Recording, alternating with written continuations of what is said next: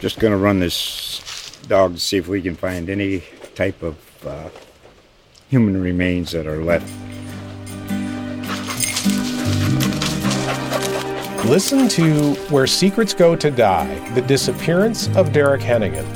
From the Detroit Free Press, a new podcast set in the woods of Michigan's Upper Peninsula. Available on Apple, Spotify, Freep.com, or wherever you get your podcasts. Hello, and welcome to From the Newsroom, a podcast production of the Monroe News in Monroe, Michigan. What time is it? If you lived in Monroe County during the late 1960s and early 1970s, you may have responded with Ohio time or Michigan time.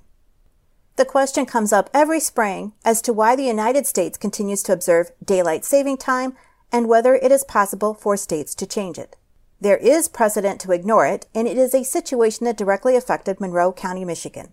Articles that appeared in 2002 and 2017 in the Monroe Evening News explain the chaos and frustration during the years when Ohio and Michigan did not agree on if and when to switch to daylight saving. Depending on when the clocks changed, there were weeks or months at a stretch when Ohio time ran one hour ahead of Michigan time, while for the rest of the year the two states had the same clocks.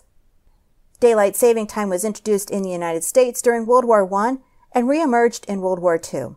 The idea was to conserve electricity in that daylight would last one more hour into the evening.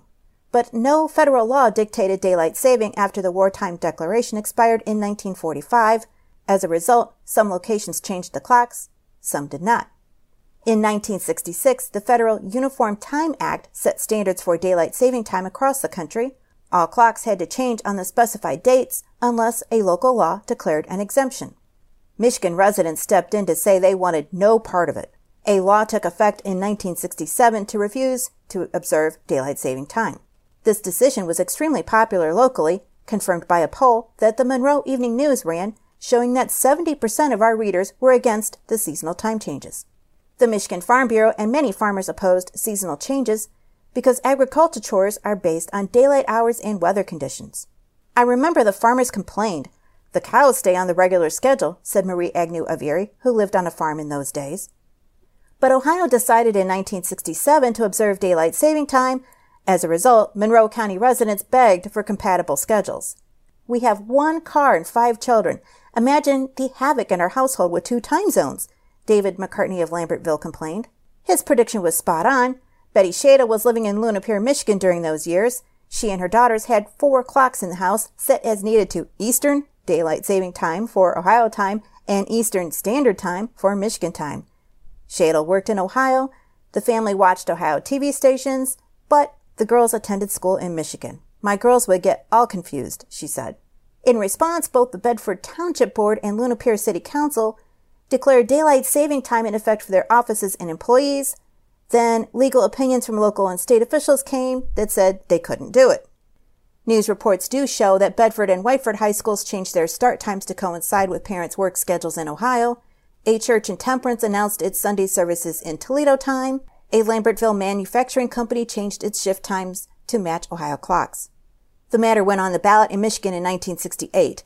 It was such a close race in Monroe County that recounts were necessary for several precincts. The end result was that Michigan refused to change clocks and stayed on standard time. Luna Pier City Council then asked for state legislation to allow southern Michigan to observe daylight saving. That attempt failed.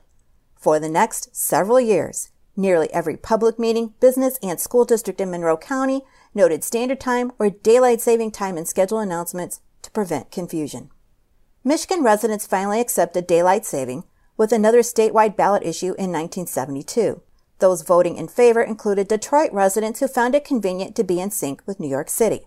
Michigan has been following the change of clocks for daylight saving since 1973, and at that time, a part of the Upper Peninsula converted to Central Time Zone. But the clock confusion came back in 1975 when Ohio and Michigan couldn't agree on when to start daylight saving. From late February through early April, Ohio clocks were an hour ahead of Michigan clocks.